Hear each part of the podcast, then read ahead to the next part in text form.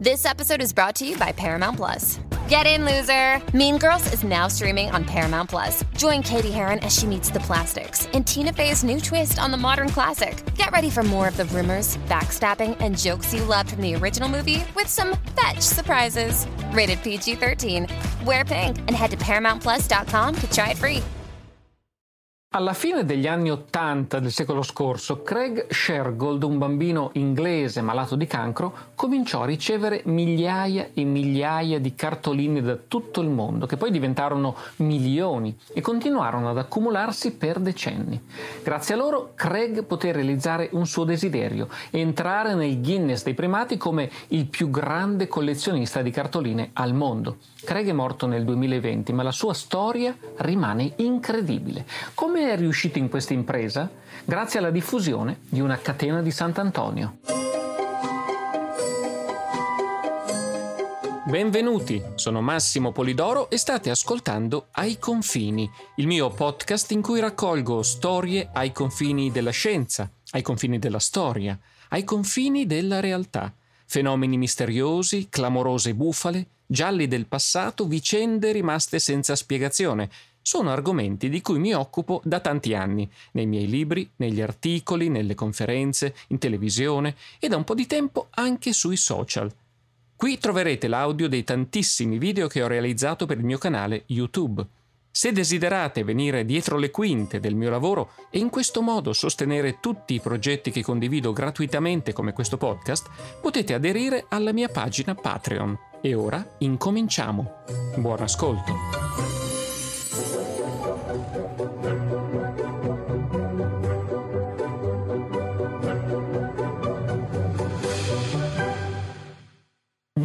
Bentrovati naviganti nella mia stanza delle meraviglie, il nostro appuntamento che ci porta a esplorare storie incredibili ma vere, oltre che storie eccezionali ma false, aiutandoci in questo modo ad affinare sempre di più le nostre capacità di indagine critica.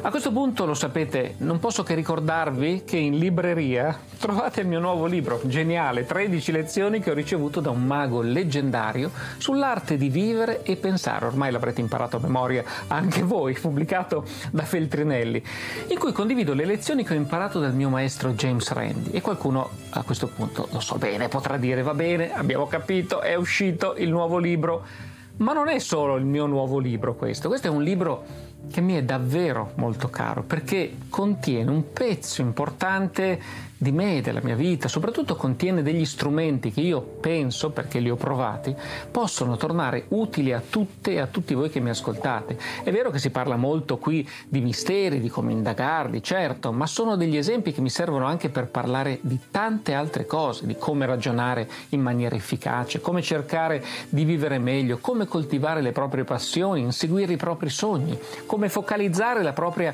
attenzione, come trovare un punto d'equilibrio tra la ragione e il sentimento, come persistere di fronte alle difficoltà, nutrire la curiosità, il senso di meraviglia e tantissime altre cose. E come sempre non vi dico di acquistarlo, se lo fate ovviamente sono felice perché è il mio lavoro, scrivere è il modo in cui io mi guadagno da vivere. Ma se non potete acquistarlo, prendetelo in prestito in biblioteca perché se condividete anche solo un poco della mia passione, dei miei interessi, come dimostra il fatto che siete qui a guardare i miei video, insomma, io sono sicuro che leggere questo libro vi regalerà qualcosa di molto importante.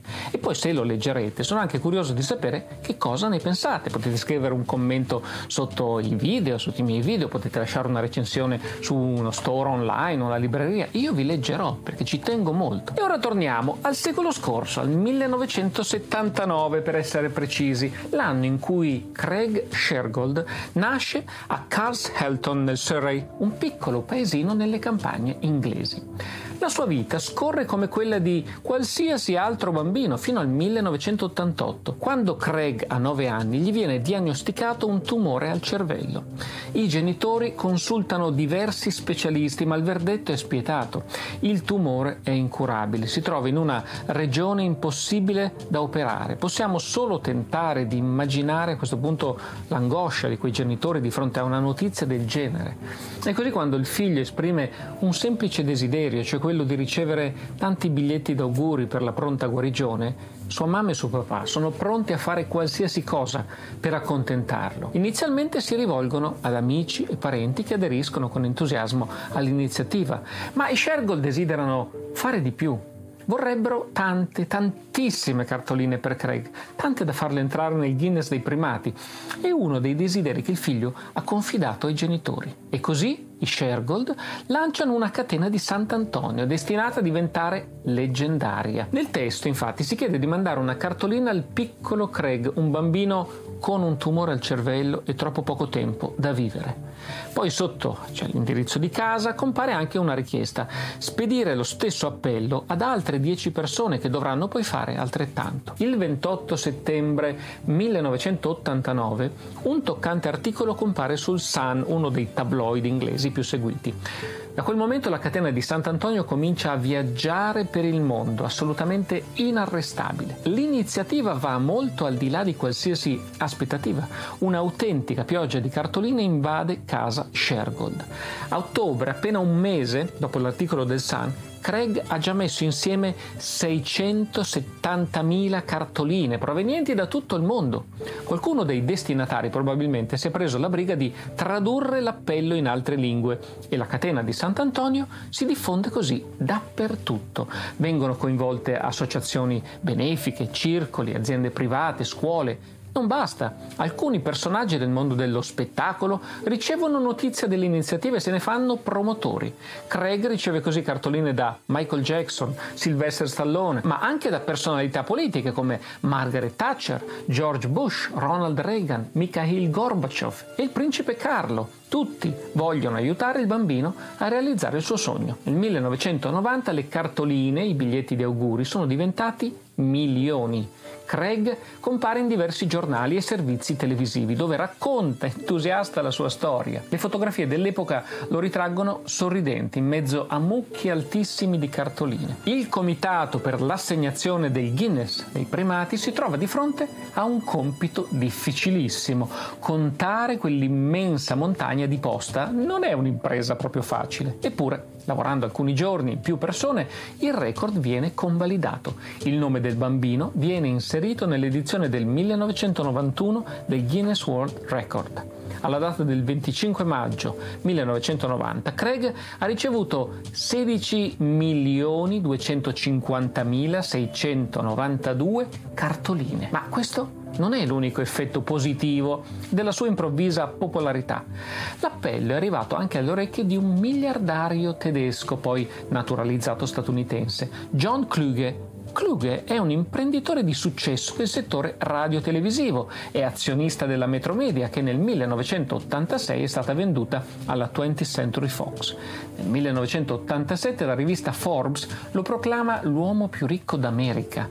Anche a lui arriva una di quelle catene di Sant'Antonio che chiedono di mandare una cartolina al bambino con troppo poco tempo da vivere. Il miliardario si commuove e si chiede se non possa fare qualcosa di più per Craig che spedire una semplice cartolina. E così contatta la famiglia e si fa mandare le cartelle cliniche. Poi interpella un famoso neurochirurgo di sua conoscenza, Neil Cassel, che accetta di tentare un'operazione. Kluge paga interamente le spese mediche e quelle necessarie per il viaggio negli Stati Uniti del bambino e della sua famiglia. L'operazione viene effettuata il 1 marzo 1991 a Charlottesville, presso il centro di riabilitazione infantile dell'Università della Virginia.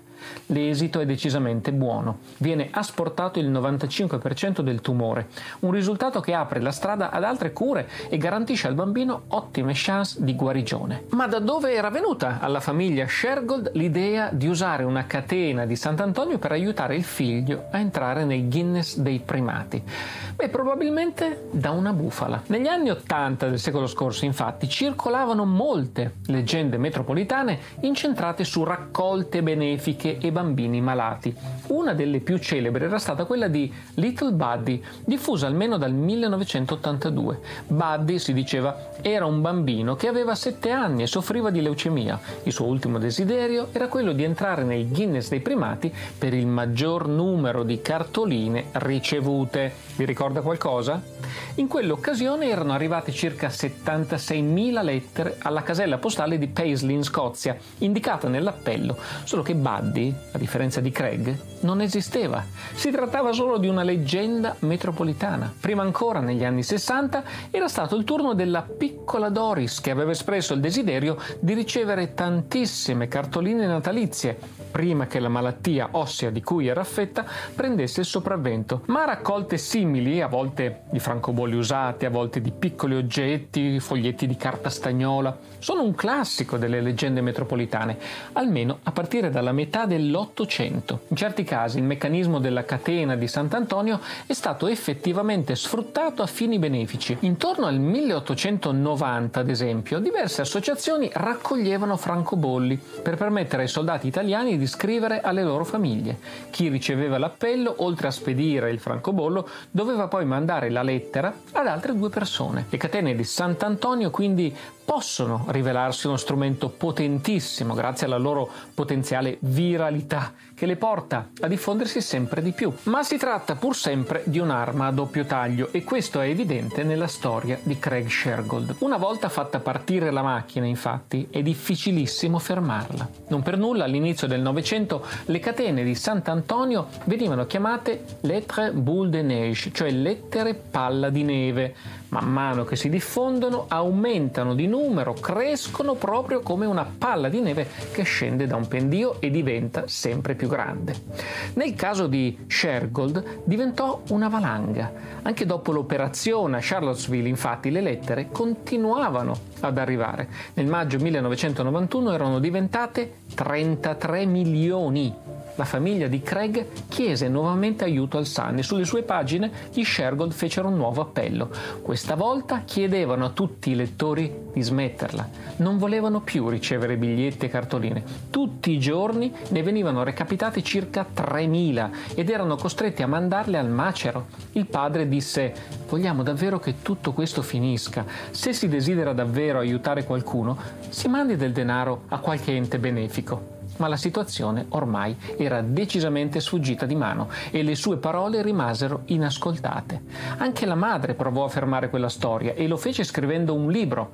Nel 1993 pubblicò Craig Shergold, A Mother's Story, cioè la storia di una madre. Sperava in questo modo di chiudere la questione una volta per tutte. Non bastò nemmeno quello.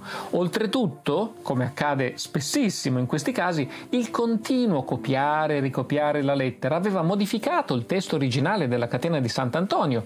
In alcune versioni l'indirizzo era sbagliato, in altre il nome del destinatario era diventato Greg con la G, ma il bambino era anche chiamato Greg Sherold o Sherfold o Drang Shergold o Harold Sarid addirittura.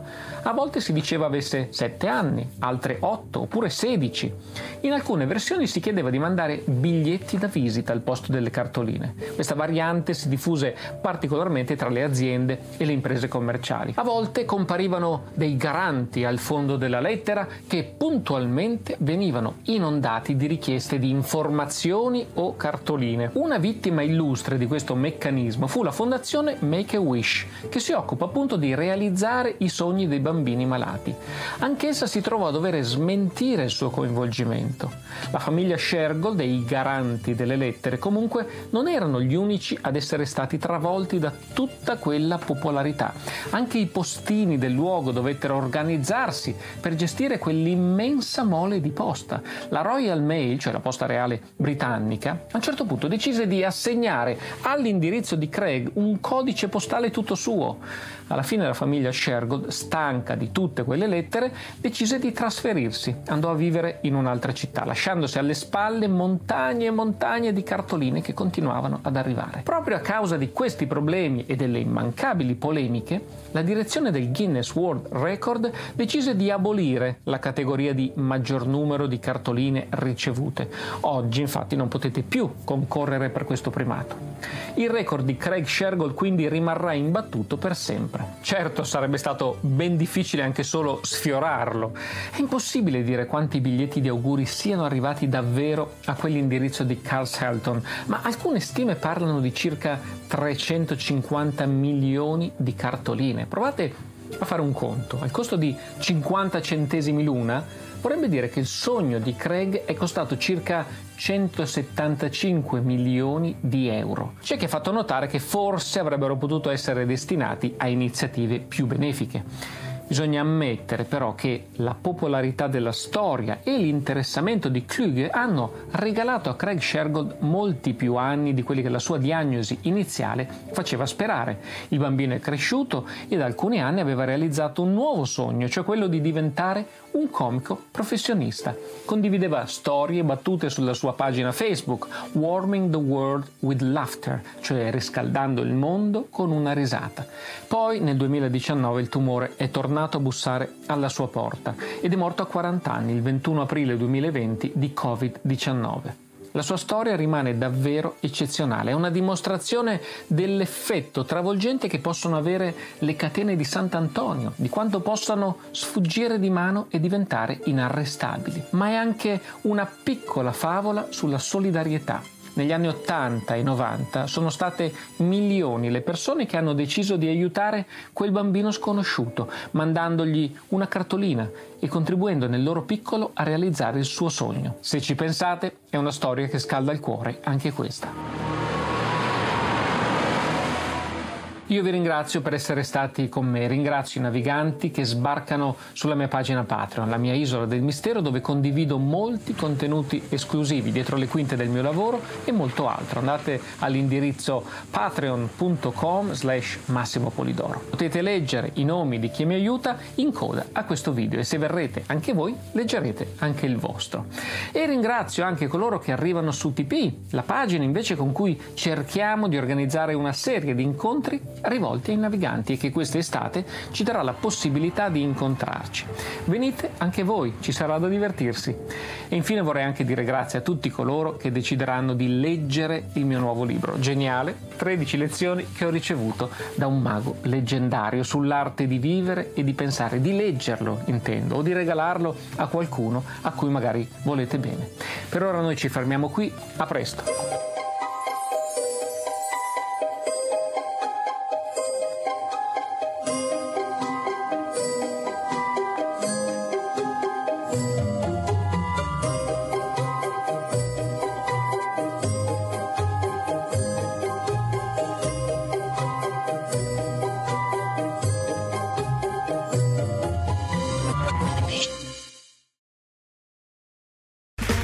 Okay, round two. Name something that's not boring. A laundry? Ooh, a book club. Computer solitaire, huh? Ah, oh, sorry, we were looking for Chumba Casino. That's right. ChumbaCasino.com has over 100 casino style games. Join today and play for free for your chance to redeem some serious prizes. ChumbaCasino.com. No purchase necessary. Full prohibited by law. 18 plus terms and conditions apply. See website for details.